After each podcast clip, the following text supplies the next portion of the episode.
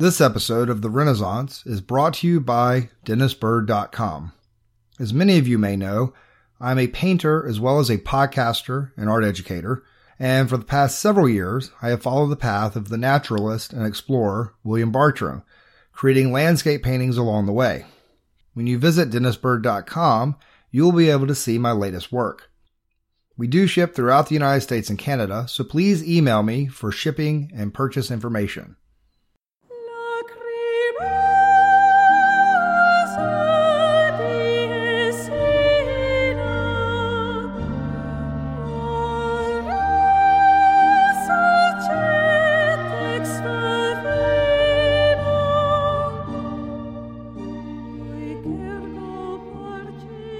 Hello, and welcome to the Renaissance.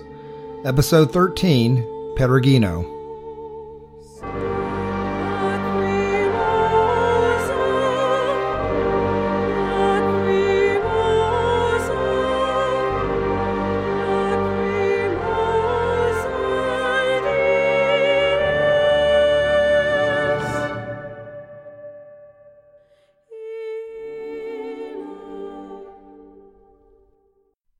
And welcome to the Renaissance.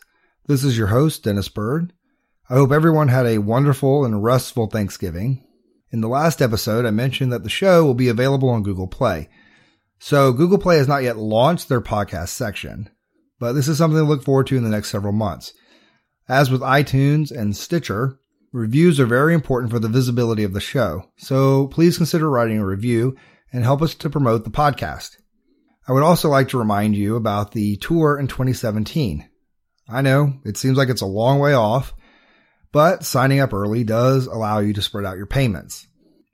Just visit the website www.therenaissancepodcast.com and click on the tour tab for more information. The tour ID is DBYRD 2017. With that, let's explore the life and work of Pietro Perugino.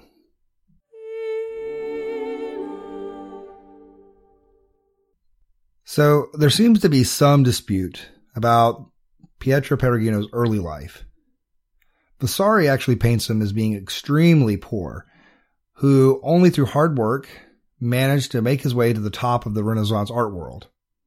However, in Vittoria Garibaldi's biography on Perugino, she claims he was in fact born to one of the wealthiest men in Perugia. Born Pietro Vannucci sometime in 1450 in Città della Pieve, near Perugia, which is the capital of Umbria. He is later given the nickname Perugino because he is from the region near Perugia. His initial training seems to have taken place in Umbria, and he appears to have been heavily influenced by Piero della Francesca. This is the master of perspective we discussed back in episode 8. According to Vasari, he traveled to Florence where he was then accepted into the workshop of Verrocchio.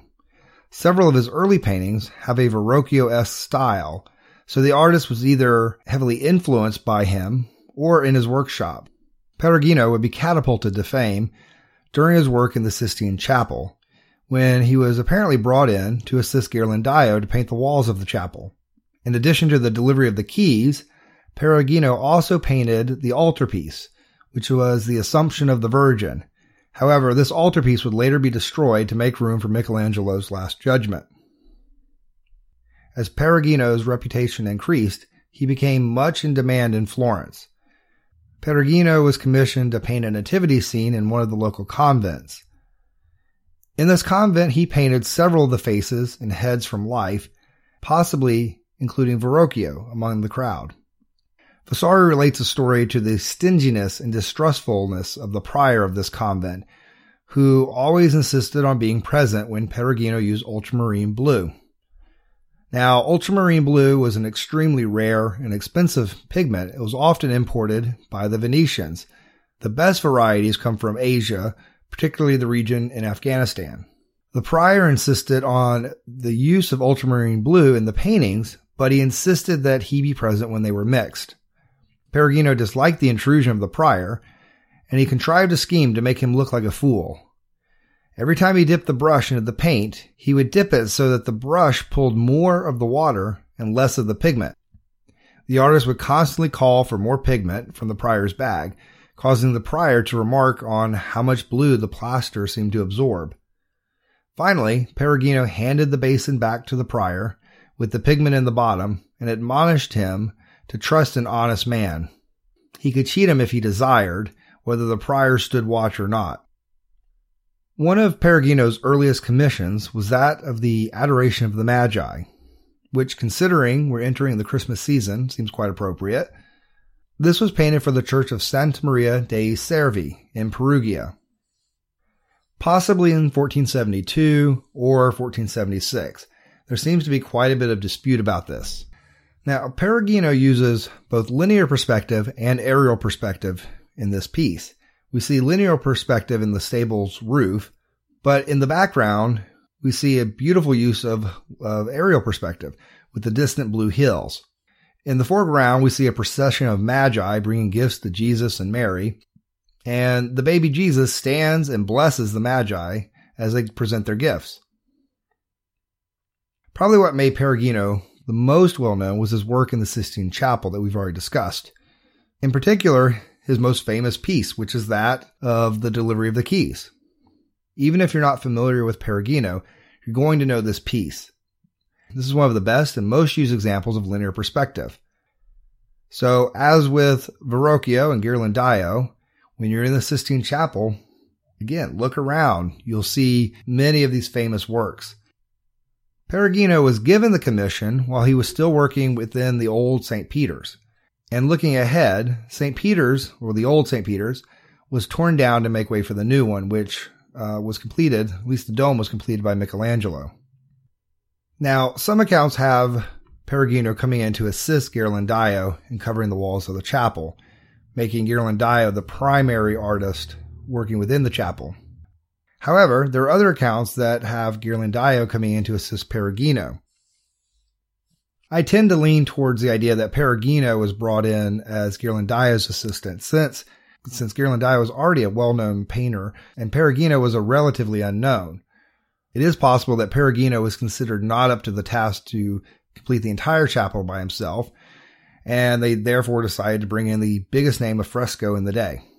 Either way, we have three major masters working within the walls of the Sistine Chapel. I forgot to mention Botticelli was also engaged in the work in the Sistine Chapel. So perhaps that makes four major masters. Perugino's painting references Matthew 16, verses 16 through 20, which I'll read to you now. Simon Peter answered, You are the Messiah, the Son of the living God. Jesus replied, Blessed are you, Simon, son of Jonah, for this was not revealed to you by flesh and blood, but by my Father in heaven. And I tell you that you are Peter, and on this rock I will build my church, and the gates of Hades will not overcome it. I will give you the keys of the kingdom of heaven. Whatever you bind on earth will be bound in heaven, and whatever you loose on earth will be loosed in heaven. Then he ordered his disciples not to tell anyone that he was the Messiah. Of course, Peter was known as Simon before Jesus gave him this name, Peter, which comes from rock, Petros. And the keys that Peter is given represent the power of forgiveness, as well as the authority to share the gospel. The Catholic Church believes that this is the moment Christ gives Peter authority and therefore makes him the first pope. So you can see why this would be an important scene to include within the Pope's chapel, the Sistine Chapel, at the Vatican.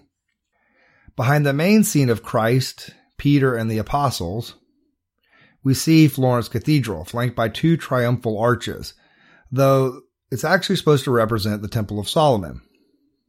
We can very clearly see Brunelleschi's dome, however. Between Christ and the temple, we see various scenes depicting Christ's life, particularly the tribute money and the stoning of Christ. Many of these figures seem to be inspired by Verrocchio, and remember, Vasari states that Verrocchio was Perugino's master. Now, I've already mentioned that this is one of the most widely used examples for linear perspective. Part of the reason is because Perugino creates this grid pattern, which heightens this illusion. This is actually the typical way you'd learn perspective in a high school art class. And the lines all converge at a central vanishing point, and the horizontal lines become closer and closer together as you near the horizon. In fact, there's even a way to measure this out so that they're evenly spaced within the illusion of perspective. But we also see aerial perspective in both the ground plane and the distant hills behind the cathedral slash temple of Solomon. It's this combined use of linear perspective and aerial perspective that he so masterfully executes that would inspire future artists, particularly Raphael, who is one of Perugino's students. In 1490, Perugino was commissioned to complete the Pietà. Now, there are some discrepancies about the dates. So, probably safe to say between 1483 and 1493. This piece is painted in oil on a wood panel, and here we see Perugino experimenting with oil, as we have seen with some other previous artists. Of course, the method was developed in Flanders and then introduced into Italy. In the image, we see the rigid body of Jesus supported by Mary and John the Evangelist.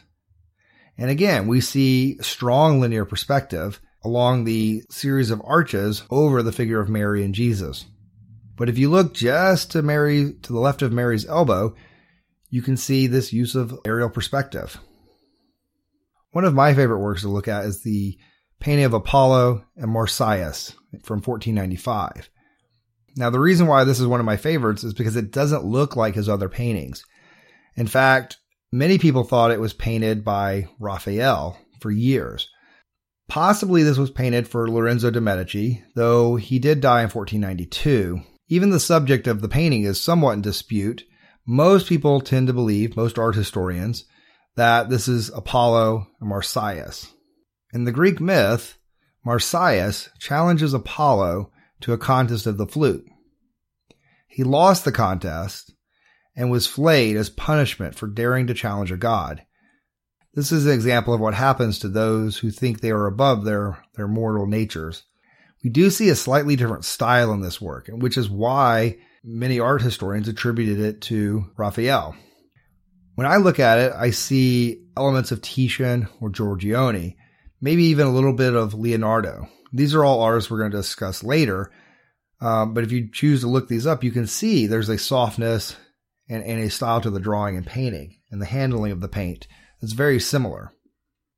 This particular work, though, shows he's responding to new ideas and new techniques, including the influences of Flemish art, particularly in the medium that he's using.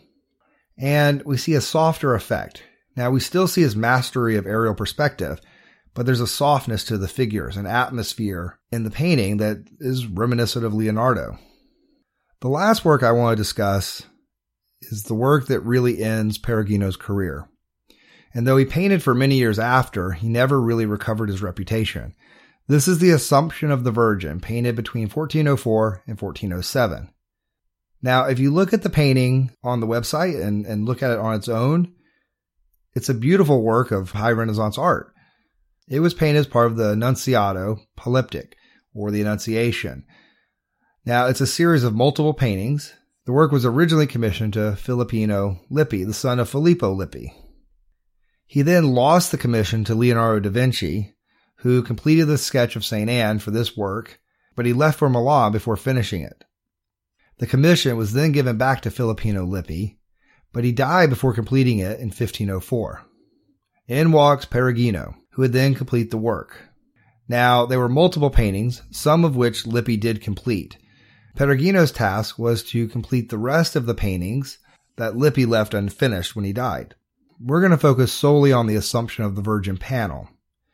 This is Perugino's last work in Florence. Now, I mentioned it was the work that essentially ended his career.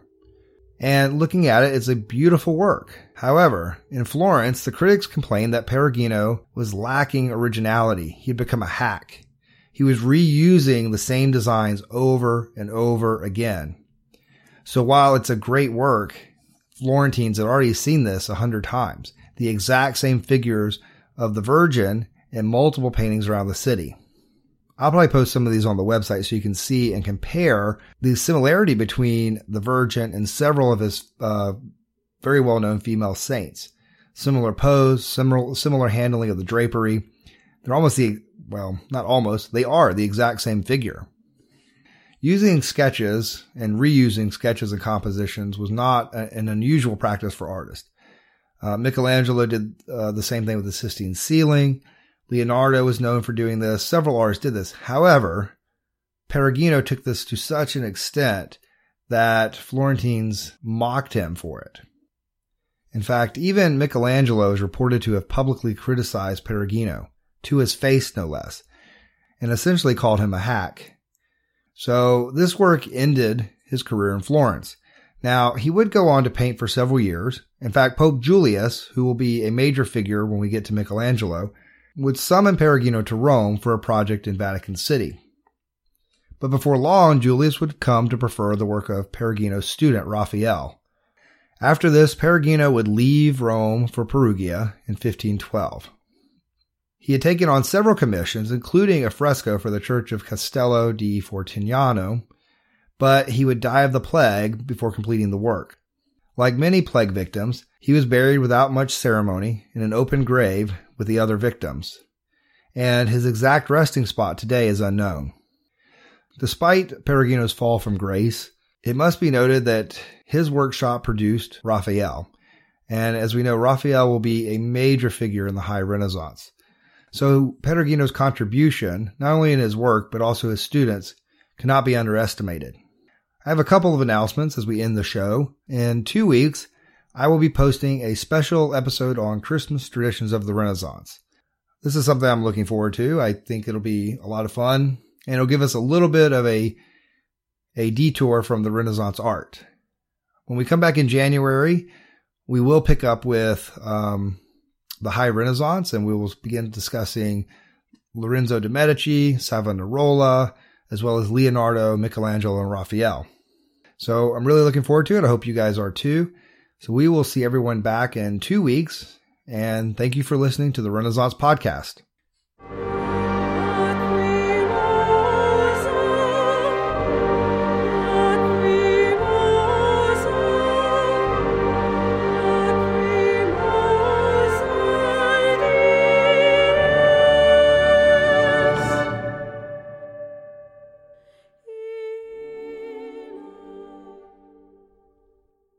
If you'd like to support the show, please remember you may use the Amazon search bar in the lower right corner. A percentage of each purchase will go to the show and help keep us running. I would also like to mention the PayPal donation button. If you click on the PayPal donation button, you may choose between a monthly subscription or a one time gift to the show. If you're familiar with how podcasts operate, most podcasts are kept alive through listener donations. So if you're enjoying what you're hearing and would like to keep us going and, and keep the show running, please consider donating. No amount is too small. In fact, just a dollar or two every episode would be a huge help to the Renaissance podcast. So just remember, no amount is too small and we appreciate all donations.